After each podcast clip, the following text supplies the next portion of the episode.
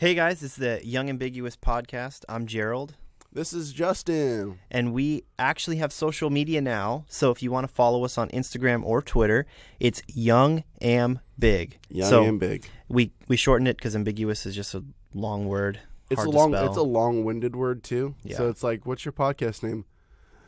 The Young Ambiguous Podcast.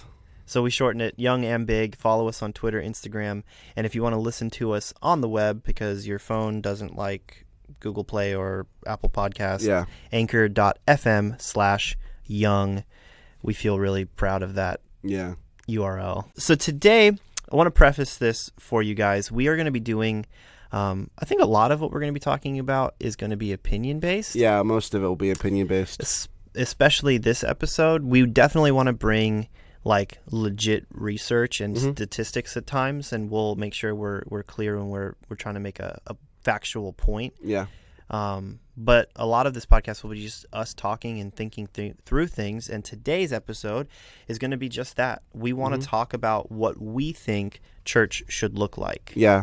And um I think it's it's cool that we're doing this podcast because you and I both have like multiple years church Mhm. experience including different types of churches. I'd Yep. say on my half, on my part.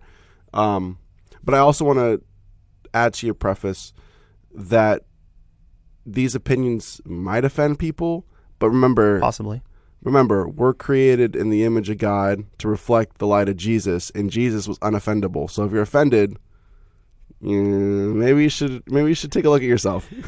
Yeah, we're, we're our goal is not to offend or denigrate Yeah, any, absolutely. any groups or, or churches or any organizations, but um, we will say what we feel and think about what we feel and think about it. What we feel and think about it, man. a lot of a lot of this episode is going to be coming from from my end. Um, some of the discussions my wife and I have had over the past year or two in regards to Jesus, church, culture, and just things that have happened around us. You know, like there's this crazy stuff in the news Yeah, every day. I I don't have cable anymore. Praise the Lord. Yeah. Um Cut but I do have yeah. I do have like news on my phone Yep. and And you mean you mean Twitter? I mean I have Twitter. Oh no, I don't have Twitter anymore. I have Twitter like on my laptop, but I hardly use it. I like I have the the news app on my Oh. iPhone Yeah, you use that? sometimes. Cool. Um Cool. and like some of the things we're seeing in in the news directly correlate to what's happening in the church because Hmm. we we tend to think of these things as isolated incidents and that when you go to church all those things are gone. Like that's why they say when you enter church whatever like when they're when they're Leave praying your worries behind. leave your worries at the door man. Welcome to church. Jesus is here. Dude like that's all good and well. That's for sure. But you cannot like if you're being oppressed you can't just take that oppression off of you. Like jesus is going to work with you on that oppression Yeah. for sure. But it also takes the community and the body of christ to help that person Mm-hmm. with that oppression Exactly. And I think that's kind of like one of the heartstrings of what we're talking about. Of like, you leave your worries at the door, but you also are supposed to bring your worries to Jesus. yeah And a lot of times, what we experience in church services Mhm. or worship experiences, worship some places like experiences that's my them, favorite Like, we're not able to like that doesn't correlate. Yeah. Um it, it it's crazy for us to think like that. Like it's it's crazy for us to say that we got to drop these at the door, Mm-hmm. but Jesus is supposed to be our at like uh the script what, what scriptures in Psalms that Jesus counts all of our tears and puts in a glass bottle. You know what I'm saying? It's in Yeah. Psalms. And like yeah, that happens in your private time with God and that happens when you're praying with God, but the body of Christ is is supposed to be something that uplifts you, Mm-hmm. that undergirds you. Um, it, I think it's in, yeah, it's in Acts two, like not during Pentecost. It's like two forty. I, think it's in two Yes, two two. two forty two. Like they're going to and from the church, speaking the things of God, and many were, or no, they saw the love for they had for one another, and then many believed because the love they had for one another. So Okay, yeah. that's Well, that's, That's- like a mixture of. It's in the- it's in the it's, Bible. It's in the Bible. it's yeah. in the Bible, dude. I'm Jesus not said like you will be known by our love. Yeah, no, no. It's hold on. I'm gonna, I'm about to Find flip it. to it. I'm gonna flip to it I'm gonna, I have a Bible right here. Joe didn't bring his Bible, and he's wow, throwing me right threw- under I- the Bible bus. I threw you pretty hard under the Bible bus. Thanks. We're in the Bible belt. All the kids are going to the youth camp right over my body. Thanks, Justin. Um, Um, you found it? I think I did. Well, Um, I, no, th- that was wrong. I I was telling you that. Like you didn't want to believe me, but whatever. I think um, what Justin's hinting at is a lot of times when we speak about loving one another, we love one another in kind of the safe places and the safe ways. Yeah, and we're not empathizing for every situation. So, like, if somebody has a loss in their family, whether it's like a parent or a pet, like, and anything in between, when somebody loses somebody that they love, there is empathy because we can ex- we understand what it's like to to not have somebody in our life. Yeah, but it's hard for maybe somebody who's never been lacking in wealth and like things that they need to identify with somebody who's living paycheck to paycheck. Right. or you know somebody who's maybe never felt the sting of racism to empathize with somebody who feels that they're under the thumb and so yeah. I think that aspect of loving one another needs to be a little bit broader in the church. Did you find it? Yeah, I did find the scripture, but um, before I even enter into that scripture, it, it's true. Like empathy is empathy and sympathy are part of human nature, and sometimes it's lacking in church Yeah. because because of our filters that we have around us. So, like, say I'm a wealthier white person. Mm-hmm. That's pretty. I'm sorry. Like, I don't mean to use that as a stereotype as we're talking about stereotypes. Um, but it's just the easiest one. So please Yeah. forgive me if that offended anybody. But say I am that, Mhm. and say I never had to work for a thing in my life. Um, let's say that You had a small loan of a million dollars. my dad had a small loan. Um, no, but let's say I never had to work for anything. Let's say I You were always everything was provided. Yeah. You were you were taken well care of. Yeah. So when someone when you when you have a friend that wasn't like that, Mm-hmm. how do you react? Like it. So it's I think there's a double edged sword here because it's difficult for those people to understand. It's difficult for those people to like contextualize what's going on in that person's life because they've never experienced it themselves. Yeah. So I can't necessarily be mad at that person or think that that person should think, should think a different way. Mm-hmm. If that person is a Christian, I'm hoping that person is seeing me through the eyes of Jesus and is and is finding empathy and sympathy in those things because if Jesus was is able to empathize and sympathize with the things that I'm going through because he went through them as well, Yep. then so should that other person. Yeah. You know what I'm saying? And that's what I think is really the the root of it is is kind of that empathy and that comfort that we're supposed to have. You know, the scripture that talks about we're able to comfort people because we've been comforted by God. Mhm. I think a lot of times because we don't have similar experiences and our lives are different, like it's hard for us to truly comfort somebody if we've never been in that position. But that doesn't mean we can't empathize, we can't feel for them and try and understand what's going on instead of trying to gloss over and, and Yeah. have them healed and, and move forward so quickly when they're still going through it.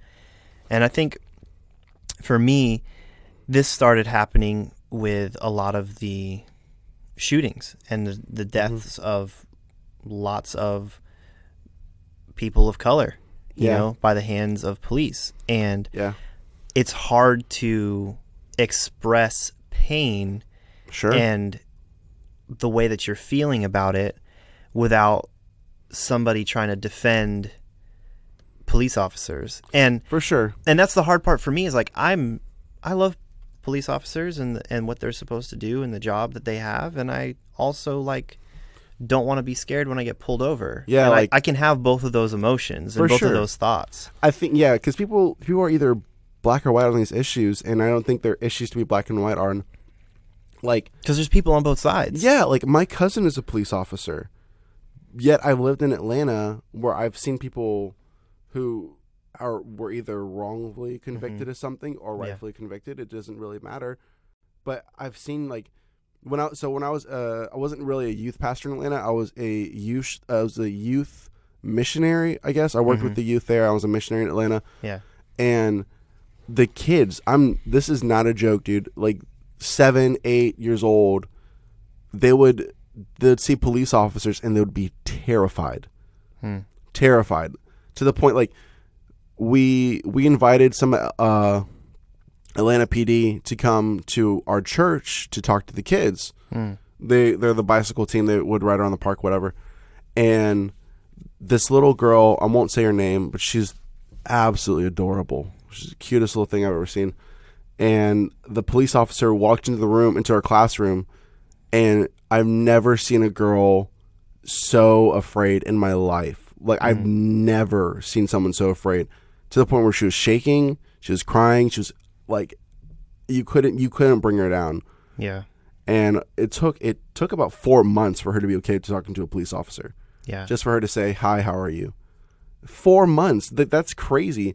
Yet I know for a fact police officers are being shot. I know for a fact that I'm we're talking about opinions, but I'm reading stats right now. um, I, I know that they have a, they're afraid as well. They're just as afraid as we are. And yeah, I, I feel that same way. Like every time I'm driving, I see a police officer like out of the corner of my eye. I'm like, man, I hope he doesn't notice mm. me driving. yeah. You know, I'm I'm just so afraid. But see, that's the thing for me is like, I, I don't. We're not like I'm. I'm not trying to tell tell you what side to pick, Right. but we're just saying like we should understand what's going on. You know what I mean? Like we should understand like that little girl probably has very good reasons, like close to home, in maybe in her own home Yeah. or in her family or on her street, that would m- make her have that fear. Oh yeah, for sure. And then on the same side, like, like we're not trying to say either side is right or wrong. We're Mm-hmm. just trying to say like as Christians, we should be able to empathize. yeah. And I think for me, the struggle that l- my wife and I, when we talk about these things, it's like we don't even feel like we can talk about it. We don't even feel like it's something that can be discussed because the Yeah. second you bring it up, they want you to be white or black on it, and you have to have a decision, and you have to be on a side. And it's Yeah. like, can't we just discuss how we feel about it? Yeah. You know? Yeah, all that to say, like, where does this fit in church? And let's. I think we should start. I'm gonna deviate from that scripture. I was, it was Acts two verse forty seven, and it was actually a combination of scriptures that I had preached in a sermon before, and that was my point in the sermon.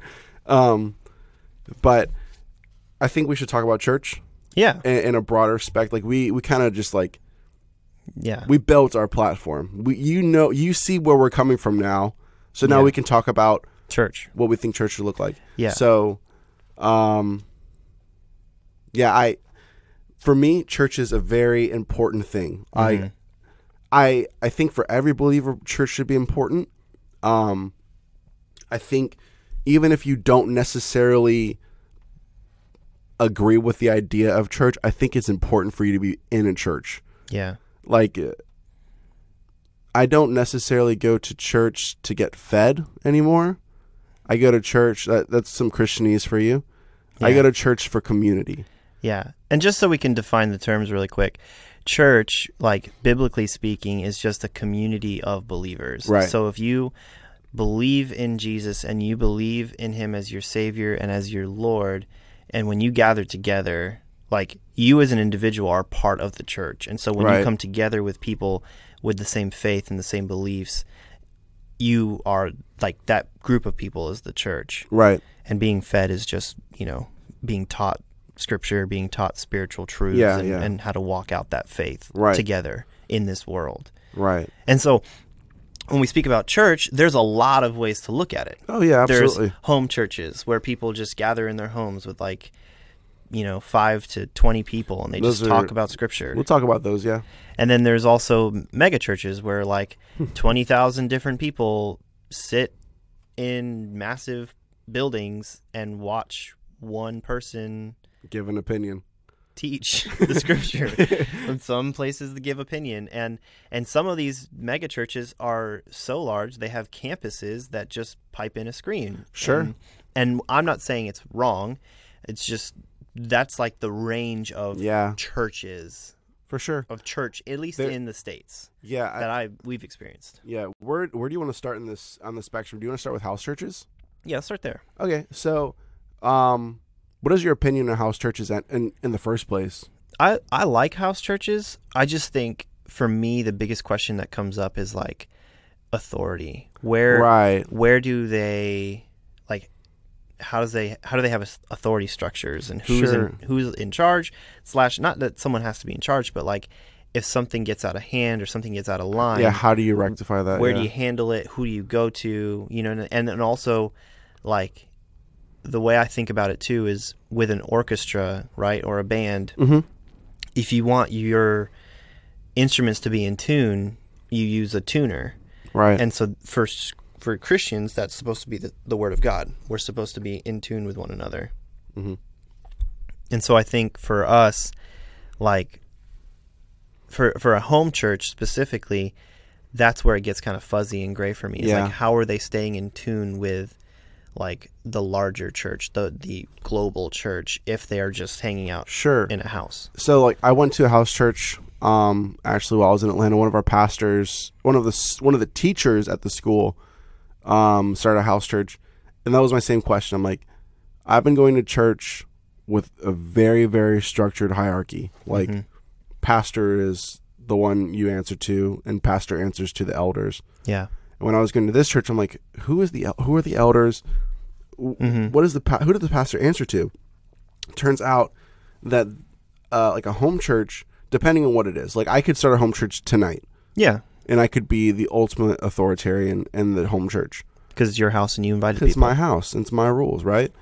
Um but what they did was that he set up a, a like an elder board Mhm. of trusted christians that he knew or trusted pastors that he knew and they would contribute to what he would say or whatever and he answered to them yeah and the house church was structured a lot like a normal church would, where they Hmm. had announcements, they had, like, they had worship announcements, like, uh, teaching yeah. or So message yeah, pretty much. Um, but like I, I've been to another house church, um, where it wasn't like that. It was. Yeah, just a small yeah. group, and I think with a house church, there's like depending on how it's structured, yeah like so, like my friend's house church was structured under an actual denomination okay and this house church I went to was just a small group, and everybody shared the responsibility. There was only just one host. There wasn't like a head pastor. okay So I, I kind of relate that more to like how Acts, like how the church started. You know, Yeah. like, yeah, in a room, bunch of people praying, and then yeah crazy stuff started happening. and and that's where it kind of quickly goes from like a home church to like a mega church Yeah, because I would I I don't know statistically off the top of my head, but I've always heard that most churches in America are like seventy five to hundred people. The average yeah, is about that. Yeah. It might be more, it might be less, but it's not like thousands, which is funny because the home church of the disciples praying and seeking the Holy Spirit like Jesus told them to, yeah. Peter steps out on a balcony and then they expand to like there's a thousand people. Right, right. So like it goes really quick from home church to mega church.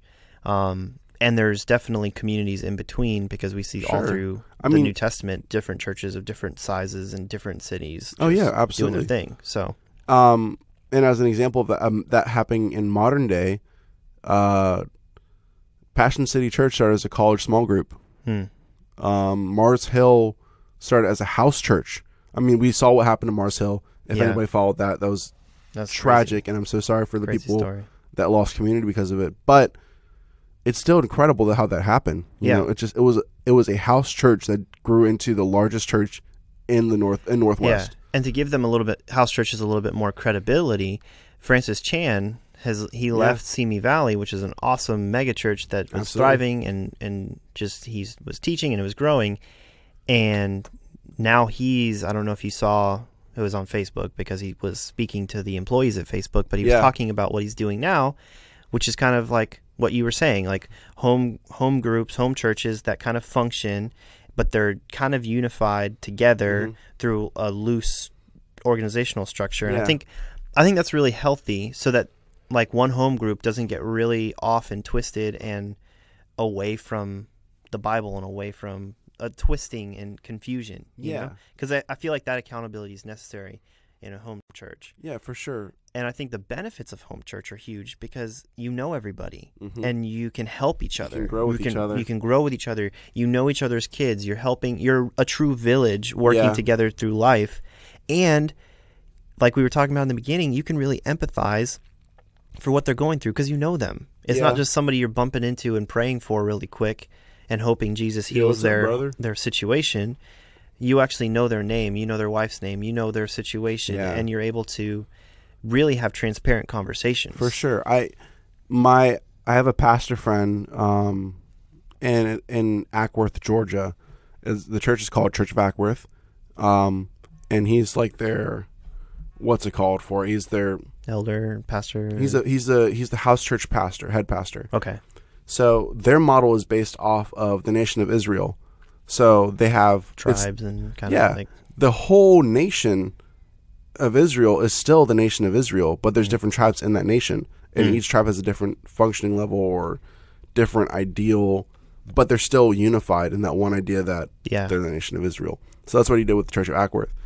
But it's a huge church, like it's a giant church, and Yeah. I've seen a lot of mega churches move into that, like, um, like Grace Midtown or Mm-hmm. the Grace churches.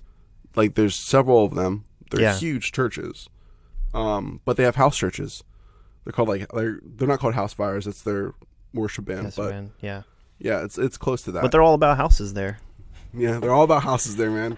And I think as we kind of transition to mega churches, like let's just say right here, right now, too, like I don't think we think any is wrong, Right. and I don't think any is right. I think it it depends on the people. It depends on like Yeah. the leadership style. It depends on like what you're doing. If you're living Mhm. in accordance with the scriptures, like are you are you actually a church community Right. of, of believers who are following Jesus? What would what would you be more prone to go to, a house church or a mega church? I've never actually been to a real like house church. I've been to Bible studies sure, and home yeah. groups, but I've never been to like an actual like this is what we do. Like Yeah, this is yeah, our home church situation. So you'd be more prone to go to mega church. that's that's what I know. I mean, me too. I I would. I'm not like trying to Yeah, throw you. yeah, yeah. I'm just trying to get a better understanding of what we're talking about. Like, so I would go to a mega church because there's something about worshiping with that many people. Oh, that, oh, yeah. But there's also something about worshiping with just like four people. Yeah. There's there's It's for- different, but it's good. Yeah. They're both good. Yeah, for sure. Like, I know that I need a mega church because I like community outside of that. Mm-hmm. Um, I don't like I don't like being known a lot. Like, I don't like people like coming up and touching me, whatever. People you don't know close and well. People, yeah. But I, I thrive off of that idea, the idea of a mega church. But I also thrive off the idea of a house church where people can be personal and they can know what I'm going through. yeah.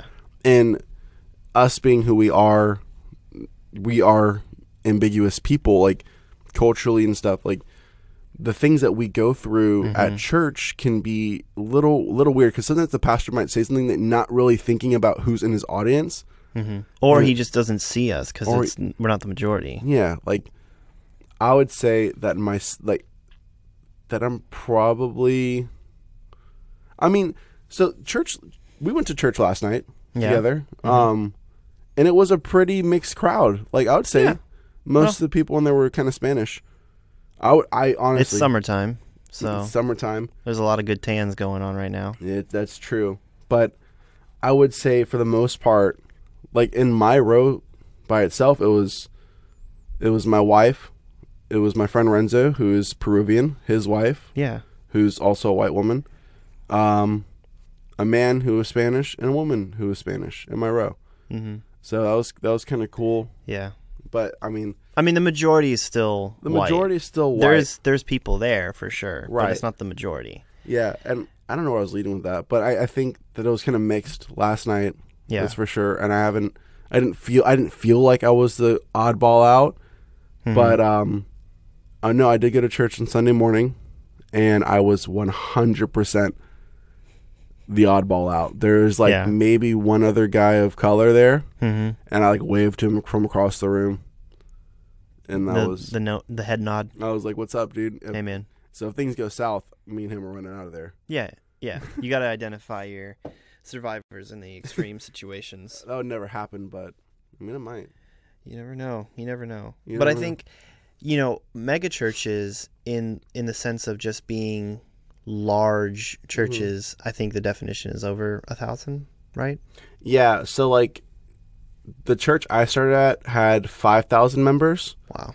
and we're we're a mega church, but we never had five thousand people in the pew At the same time. at the. Yeah, no, we had four services. Yeah. So each service had about, uh, I don't know, that is, like hundred, a thousand, hun- close to it. Yeah, eleven hundred is what I was trying to say. yeah, close to it. We Yeah. had a lot of people, and then we had like extra seating in different areas of the church that Mhm. weren't necessarily the church, um, or the sanctuary. Yeah. So, Well, you're probably counting kids too, right? no, no, no. We weren't This counting is kids. adults. Wow. Yeah, it's just adults. They'll, they'll take the youth room and turn it into like the cafe. So people could sit. Yeah. Then they'll have like a Keurig in there, so it's now a cafe. Wow. Yeah. So um, The Lord's blessed it. the Lord has blessed it. So Um, yeah, I think mega churches for for me, I'm I'm working at one where we have three campuses. Mhm. Two of them are video campuses. They have campus pastors and, and a team of people who work there and and volunteer and, and make service happen each weekend. And we have a, a pretty large campus in, Right. in in Melbourne where you know we have the same type of thing. We have a cafe and actual like with food. yeah, you actually have a nice cafe.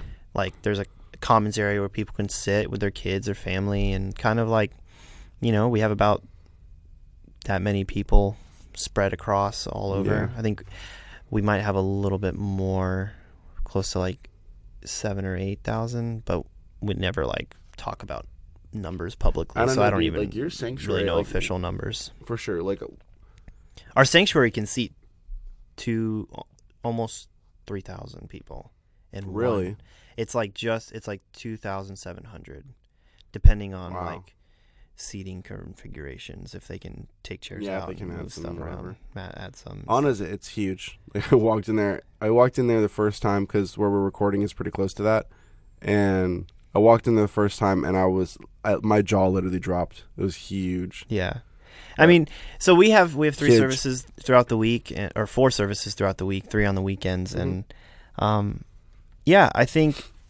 in regards to megachurches, one of the the biggest drawbacks is the personal touch that Yeah, is missing from like whereas a home group. for sure. And I think for for me, I would love to see that happen more, maybe outside of just community groups, Yeah, where the church as a whole is very understanding and open and and willing to talk. for know? sure. I, I have a question. Like, well, I've always had this question. Are you supposed to know everybody in your church? Like, I don't. I don't think you have to. I mean, I mean, ultimately, if they they really do believe in what they're listening to, then we'll know them in the life to come in in Yeah. heaven, paradise. But Well, are we going to know everybody in heaven? I mean, I hope I hope so because we have eternity to get to know everybody. Yeah. So I guess we have a long time. We have a long time. If we're like, ah, yeah, that guy's been sitting in the corner for about you know ten millennia. Man, Still don't remember his name though. I think his name's I think his name's John. yeah. But yeah. because I, I always feel convicted about that. Like when I'm at church, there's people that I, I've gone to church with my whole life, my whole Christian life, um, at that church, and I do not know their name. Hmm. As a like, I was an assistant to the youth pastor, like I said, and there'd be parents I had no idea who their children were Yeah. not a clue. And I, f- I always felt kind of weird about that. And I always felt like maybe that's where the disconnect in megachurch and house churches really are is the is, like you said the personal touch like there are people that have seen me at church and have never talked to me because they they don't know how to approach somebody in this, such a large setting Hmm. how to get personal with somebody Yeah. You know And that's why I think megachurches try to do a really good job of community groups. Our church has like tons of them all over the county. So Mhm. I'm not saying we don't have personal touch aspects. I think megachurches can do it well. It's just for me, kind of what we were getting into in the beginning is just like that understanding and empathy kind of gets lost when you have such a large group of people from so many different backgrounds. You almost can't say anything that is empathetic to any side. Right. You're almost you're almost blocked from being really transparent and saying For sure. what you feel. Do you would you feel more comfortable preaching at a mega church than you would a home church? Well, I don't know. Like I think it's different. Like it's split straight down the middle. Like in a home church, you can share real deep gut wrenching like things from your soul Right. in like struggles and this that and the other whereas at a mega church you can just kind of like you can stick to your talking points you can stick to the scriptures that you're teaching Mm-hmm. and you don't have to really let too much of your true identity out you can measure it you know what i'm saying Right. Right. like however comfortable you are with sharing you can share at a mega church even if it's like z- zero like you can say your name teach and leave And no one will ever. Well, I mean, there there'll be like you know the sisters. if you're a guest you. speaker if you're a guest speaker You're a guest. Yeah. If you're, if you're like a pastor they're going to get to know you and you'll, Yeah. they'll see you before and after service but if you're a guest speaker at a mega church you can literally just like come in drop your message and leave and Yeah. not really have to be too personal obviously personal stories and all those different things engage in your teaching and help it like sink in but at a home church you can't like walk into somebody's home with like less than 20 people Yeah. and get out of there without really being yourself For sure. Like in I- in some extent. Yeah, like so I I I have both those experiences. I Mm-hmm. preached at a really really small church in Port St. Lucie. Um it was God, it was Discovery Man, I can't remember the name of the church. All I know is uh my friend Corey, he's he's in Beggars. You, The you- band, Yeah, he's in he's in the band. He's the worship pastor there. Oh, cool. And um the band Beggars. I have. yeah. I, If so, if you never heard of Beggars, shout out. they're an incredible band, uh, pop punk band from Port, uh, Port St. Lucie, Florida, the area. Really good. Anyway, they invited me to come speak over there. And I'm ex- like, he's like, yeah, come speak to our youth group. And I'm expecting like, you know, 40, 50 kids, Yeah. the way he's put it up. There was actually three kids and about 10 adults. Wow. And so, like, after I finished preaching, uh, I was talking about missions and stuff. After I finished preaching, we had like a two hour long discussion, Wow. and I loved it. yeah. Wasn't expecting it, but I loved it. And then I would preach in Atlanta uh, during this the uh, this ministry called we call Adopt a Block. Yeah. And bef- basically, what it is, bef- before I just go into my story, Adopt a Block is an incredible ministry. Um, it it's hosted by most of the Dream Centers, and the Atlanta Dream Center is kind of the one that is the catalyst for it.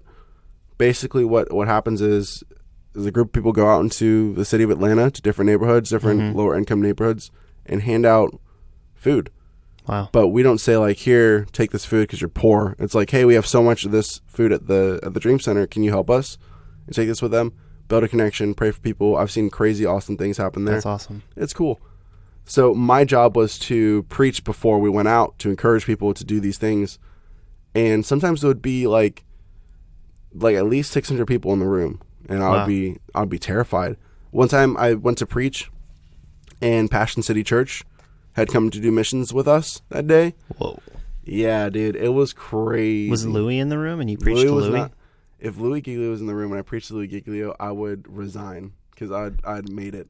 I'd pass out. Like I- if I made eye contact with Louis Giglio sitting anywhere in a room that I'm preaching, Mhm. I'm just fainting. Yeah, Ugh. I mean, I, he's not my idol, but I definitely admire him as a person and Oh. as a pastor. Yeah. And um, I mean, there there are pastors in there that I knew and I recognized. Um, the we were just talking about him last week. The guy from Bella Reeve, Sean. Oh, he was there? He was there, and I was like, "Holy cow, this is crazy."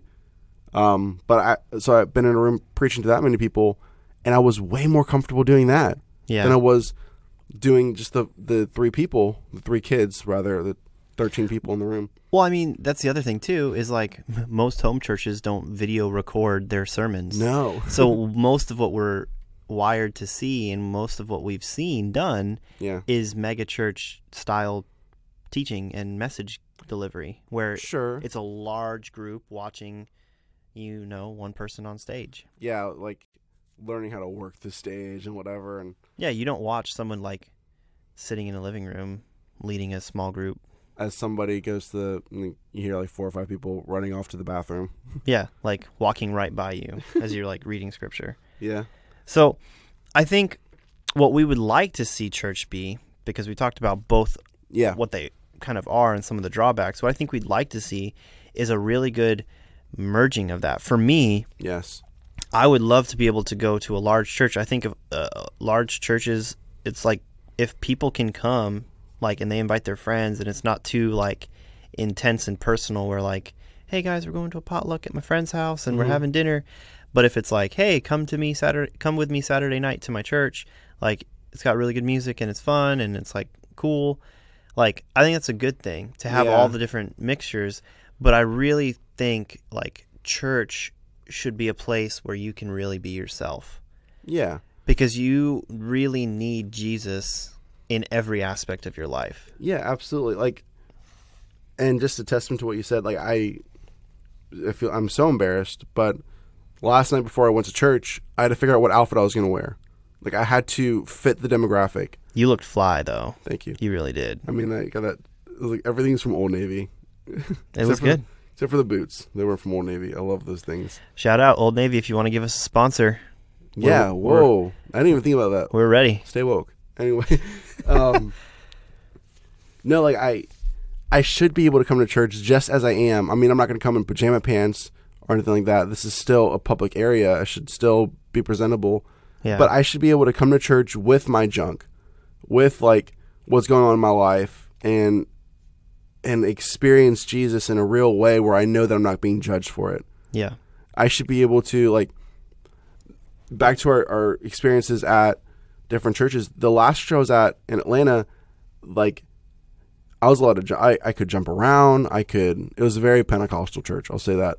I could jump around, I could kneel, I could cry, I could do whatever I wanted to do, experience Jesus in that moment, Yeah. and it was completely acceptable Mm. here like or at churches I've been attending to now, I feel like if I was to do those things, people would be like casting judgment on me. Well, you're a little bit of a distraction. Please calm yeah, down. yeah, yeah. like oh, sorry that the the Lord's doing something in your life. Can you please take that outside? Like that kind of stuff. It, Yeah. it really bothers me. Like we, at least for me as a pastor, I I love it when I'm seeing people get impacted. I love it when I when yeah, hands raised is cool, but most of that is just like muscle memory at this point. but when some when I when I'm worshiping God, Yeah. I doesn't matter how good the music is. It doesn't matter how well the songs are versed. Mm-hmm. I'm allowing myself to have a real interaction, a real encounter with the real God.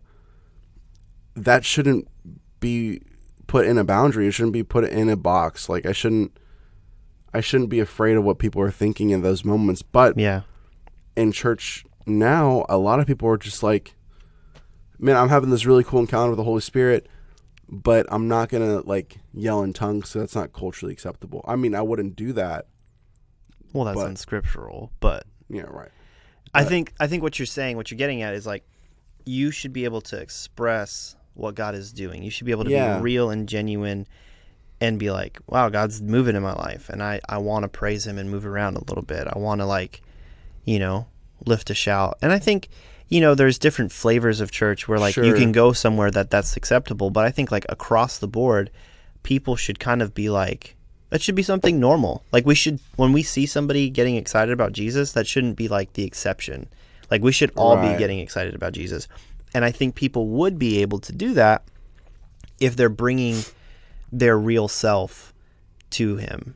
Sure. If they're bringing their real self into the sanctuaries and being like, this is where I am, this is how I mm-hmm. feel, this is what I think, and not being automatically shut down because, like, that's not what we stand for and that's not what we talk about here, that's not this, that, and the other. It's kind of like, no, I can, like, this is, this is who I am. Sure. Um there there shouldn't be like yeah there shouldn't be a disconnect. There really shouldn't. And that's why I feel like the struggle has been for me for the past however long is like there's things that have been burdening my heart in culture in the world around me Right. that you know a lot of people I know have already made up their decision what side they're on Yeah. and it's like well I don't even know if I can talk to you about it because you've already decided Yeah. you like- know like I just want to share how I feel but people are already telling me what's right what's wrong Yeah, like I mean, this is kind of leaning. This is leaning politically, so it's okay. We can go there. Um, like I, I definitely feel like the doesn't matter. Well, it does matter. Everything does matter. Whoever you voted for, whatever happened, you should be able to talk about those things with with everybody without feeling like a outcast yeah, like an outcast. Like, say you voted for you voted for Hillary, right? Say you did that. Um, you you should be able to to say that out loud without having people like try to change your mind. Say or you voted- yell at you or think you're an idiot yeah, or say say you voted for Trump doesn't mean people have to like stereotype you in, in a certain like if someone was to say I voted for Trump in in a public setting, uh, you you're gonna get so many mixed reviews and mixed like things heard. Like most of the time, if say you say it at Berkeley University, you're gonna get shot for it. Say you say it in Texas, you're gonna get a beer for it. You know. yeah So it's like it's so convoluted and so disoriented. It, it's it disoriented. It's a horrible word for it, but Distor- disorienting yeah it is disorienting. and I think I think that's kind of like one of many things that the church it hasn't been very open to discussing, Yeah, and people can't bring who they really are into the church. Not even just politically, but just socially with different issues and Yeah. things. It's like p- politics has always been something like the church is here, and like you, if you're outside of that bubble, if you're outside of that circle, if you're outside of those thoughts, then like you should not say it until you agree. Well, yeah, I mean, and then people argue like the church and state should be separate, but we can't we can't have that ideal if we're we're letting Andy Stanley do the inaugurational prayer. We can't have that ideal if we're having pastors meet in the White House. And pray for the president And pray for the whoever pres- it is. Yeah, it doesn't matter. Like we can't say these things and we can't like make it exclusive Yeah. or without without uh, and then get You know up in arms. Yeah, but then Yeah, the I'm same thing. It's like it's, it's it's such a hypocritical thing too because we'll get so up in arms about certain governmental things. yeah. You know, like we have to vote this way and we have to protect this thing and the the government can't take our right as a church and it's like, Mhm. Well, aren't we supposed to be separate? No, and, and that's Yeah. that's what I think for us. We're like, no, it's it, we have to It's one and the understand. We have to understand what Jesus has to say about every aspect of life, including po- politics, including social stuff, including where you work. All of those things, like everything in your life, should be coming out of your faith and and love and obedience to Jesus. Yeah, and, and- not be separated because like, oh, we're separated. Yeah. It's like no, No, you can't. You can't be separated. That's it's. So I I have friends on both sides of the spectrum, and I kind of fall in the middle. Mhm. Um. You. I, I've had people. I have people in my life that are ultra liberal who still love Jesus. I have people in my life that are not alt right because that's really scary, but they're was they're conservative Republicans and they love Jesus and they love people. yeah, So that that's what the crazy thing is. They they love Jesus, they love people, and they're Republicans. And sometimes I can't talk about these things with other people. I well, that's why we started this podcast because I can't talk about these things with other people. Um, and it makes things really difficult. It makes things like yeah, I can't have certain friends over at the same time because they're going to get an argument. yeah, and they're gonna hate each other. Yeah, and they're gonna they're gonna blame me for bringing them over. which is the opposite of what we were talking about at the beginning. absolute opposite. Of That's where I was loving one to. another, right? Yeah, it's exactly where I was going to. Like, regardless, what where are we at right now? We're at Forty minutes. we're at forty minutes. So Forty-five minutes. I think almost. you want to start like de-escalating this and bringing it to a place where we can stop? Probably. Okay, I will say that regardless to. I mean, we're we're gonna. This is gonna. We're gonna. We're gonna keep going. drill down into some of these topics. Yeah, I think next week's podcast we're gonna continue talking about this because it's a big topic. Yeah. and it, it's not like the the soul of what we're talking about here at young ambiguous but it is the backbone of it Yeah. uh, of the things that are happening in culture right now but regardless to to who you are and to what you believe in the realm of christianity at different churches they believe different things of course Yeah. but wherever you're at you should be loved by that pastor Yeah. you should be loved by the congregation and you should be able to explain these things to other people that's why that's my vision for church Yeah. is to be is to be able to talk about these things openly Yep. Yeah. It's kind of one of those things. I, I don't know where it came from. It's not my quote, Mhm. but to, I think it maybe Brene Brown maybe said it, but to be fully known is to be fully loved, wow or the only way that you can be fully loved is to be fully known, something along those lines. And I feel like so many Christians go to church and they don't feel known, Mhm. and they, um, because of that, don't feel loved. yeah And so that's my struggle is like I want in my youth ministry, right? I want the students to be real with me. right I would hate it if they come through the entire time that they're in the youth ministry and they say the right answers and they they act the right way at church, but they never actually tell me or ask me questions. They never ask the hard questions that they're thinking about. They never tell me the the hard things that they're going through. And that is if you multiply that out to the whole church, I think there's a lot of people who are coming to church who would love to have discussions about really rough things that are going on in culture, really tough things that are happening in their lives, but because it comes off as a different flavor, it comes off differently, they Yeah. feel like they can't share it. They can't be who they really are. They can't talk about it. Yeah.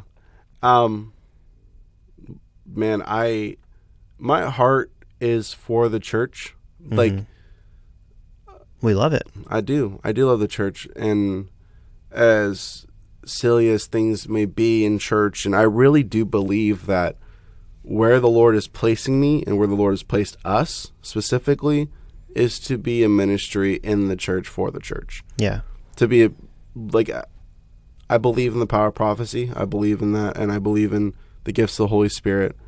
And I had somebody prophesy over me that I was going to be a pastor to pastors, Wow. and that that that basically what we're talking about for people to be known, people to be loved. Because I, I I think a lot of times in mega churches we're probably going to go over where I said we're going to stop. So Yeah. um, a lot of times in the churches I kind of forget that the pastor is a person too Wow. and I forget that that person needs love too, and I for, and I forget even more when I'm in a mega church Yeah. because you're you're looking at this guy, you're like, he's got everything he needs. He's got a staff, he's got a wife, he's got a congregation of five thousand people. There there are literally thousands of people listening to him right now, but that person is probably still alone, and that pastor is still probably having trouble with things and not understanding what's going on and not liking what's happening in his megachurch either. hmm But he can't say anything But he can't say anything. or do anything. He feels trapped.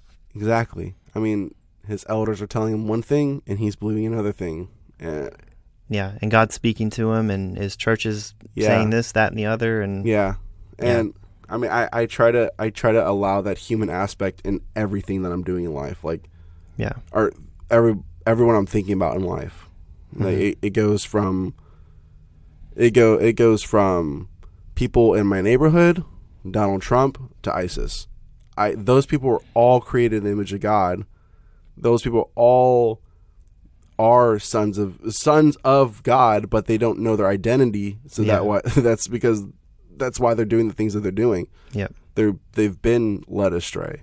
Yeah. And in the church that we have now, man, I'm gonna get emotional. In the church that we have now, we see those people, and we one we demonize them. Yeah. Two, we don't allow them to be people, hmm and we don't care what's going on. Hmm. I when was the last time we went to a prayer meeting where we prayed for ISIS. ISIS?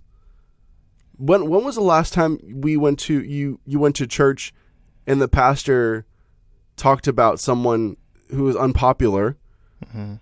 and prayed for them. When was the last time? The last time I went to church where the congregation got up and prayed for other people was Yeah. last night, and I've been going to church back back here in Florida for almost a year now. It was the last time I saw some people lay, people lay hands on other people.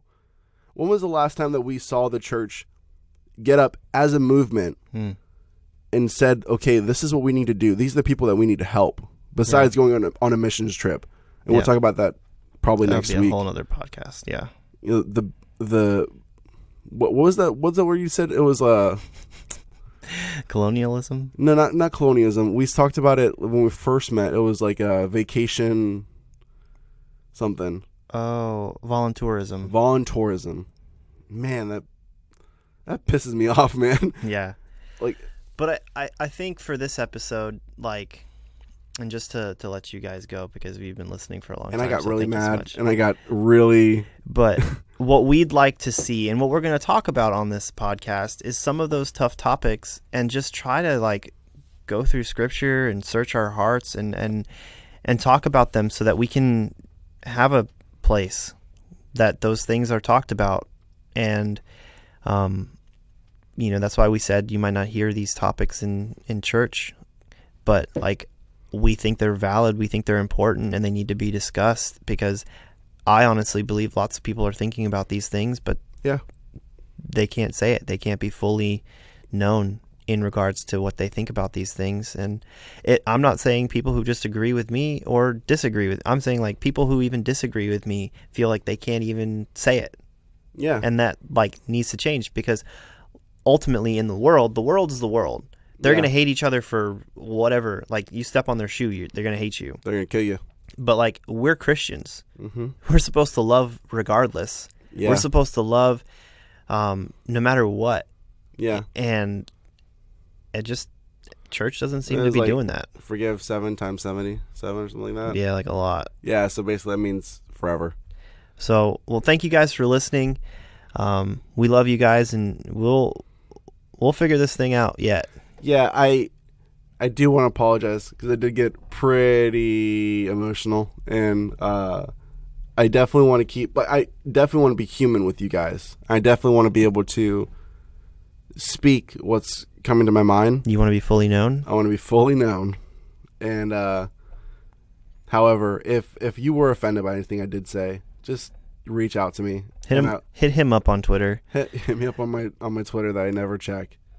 Um, I'll make him download it right now. Yeah, I might. But uh so we said all these things and we we meant what we said.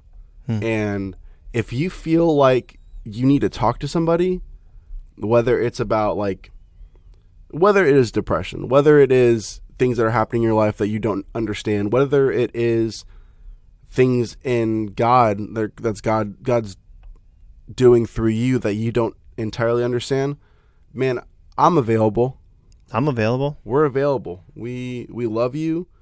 Um, and we want you guys to be able to like we're we're not saying these things because we're unwilling to do them. Like we want these things Yes. to happen and we're willing to do them. So if you want to talk to somebody, you want to be transparent, you want to share what you're thinking, like we're open to it. yes. Let us know. We'll meet up with you, we'll talk and Where know? can they meet us up at, or where can they talk to us at on the interwebs? young and big. Young or and big. we have our own personal stuff that you can follow us at. Personal stuff. Mine is at the Justen Lerson on Twitter and Instagram, and Justen Lerson on Facebook.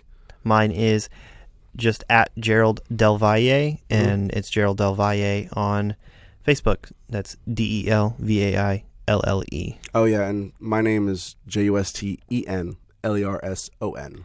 Yep. All Yeah. right. Thank you. See you guys. Bye. Love you.